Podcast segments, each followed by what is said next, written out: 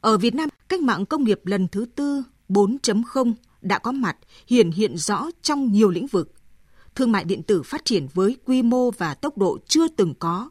Những thành tựu từ các lĩnh vực công nghiệp, nông nghiệp, dịch vụ, tài chính ngân hàng, y tế cho đến lĩnh vực giáo dục, giải trí đều có bóng dáng của 4.0.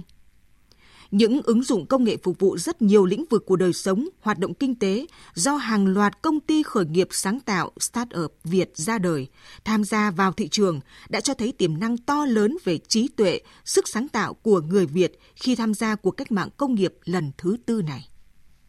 Tuy nhiên, nhìn về tổng thể, nếu so sánh với bên ngoài, những nền kinh tế đang phát triển với 4.0, nền kinh tế của chúng ta mới chỉ dừng ở mức chạy theo nên còn nhiều hạn chế. Như nghị quyết 52 của Bộ Chính trị đã nêu, mức độ chủ động tham gia của cách mạng công nghiệp lần thứ tư của nước ta còn thấp, thể chế chính sách còn nhiều hạn chế và bất cập, cơ cấu và chất lượng nguồn nhân lực chưa đáp ứng được yêu cầu. Khoa học công nghệ và đổi mới sáng tạo chưa thực sự là động lực phát triển kinh tế xã hội. Phân tích nguyên nhân dẫn đến những hạn chế về tiếp cận cách mạng công nghiệp lần thứ tư, nghị quyết của Bộ Chính trị chỉ rõ, nguyên nhân chủ quan chính là với nhận thức về cuộc cách mạng công nghiệp lần thứ tư trong hệ thống chính trị và toàn xã hội còn nhiều hạn chế, bất cập, chưa thống nhất. Nhận thức chưa thống nhất dẫn đến những cách thức ứng xử khác nhau, chủ động, tự tin khai phá, sáng tạo, ứng dụng thành tựu của khoa học công nghệ và một thái độ khác, sợ, né tránh,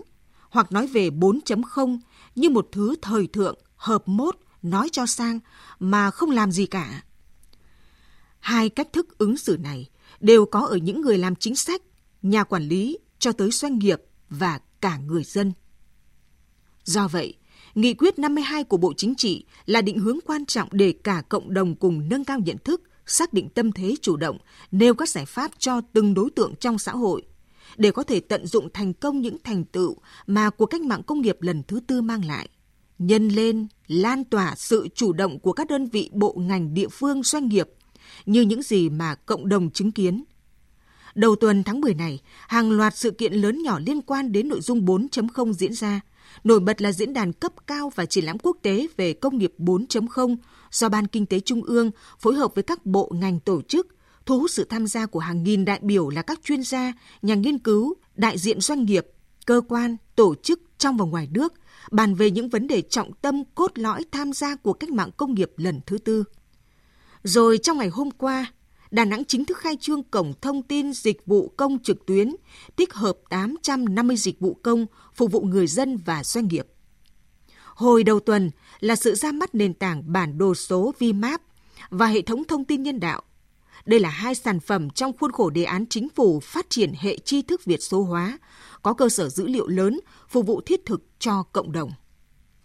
Chủ động với 4.0, hiện thực hóa vào đời sống kinh tế xã hội, phục vụ con người và hạn chế những tác động tiêu cực mang tính toàn cầu như công nghệ mới sẽ dẫn đến những thay đổi về quyền lực, gây ra những lo ngại về an ninh cũng như về khoảng cách giàu nghèo. Tất cả phụ thuộc vào nhận thức và hành động của chúng ta.